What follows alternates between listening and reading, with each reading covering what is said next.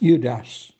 De zogeheten kinsheidsoptocht in vroegere tijden was elk jaar weer een evenement waar ik echt naar uitzag.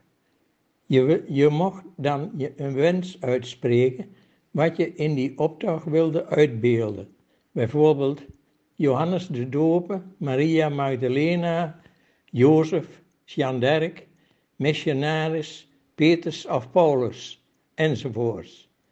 De meeste belangstelling ging uit naar de creatie van Paus, want dan werd je op een soort troon door het Loolse centrum gedragen, geëscorteerd door de Zwitserse garde.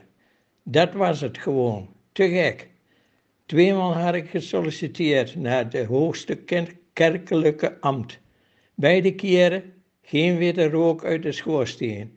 Ik werd afgewezen omdat ik niet altijd een tien voor de catechismus had gehaald. Doch de Judasrol vond ik achteraf best een redelijk alternatief.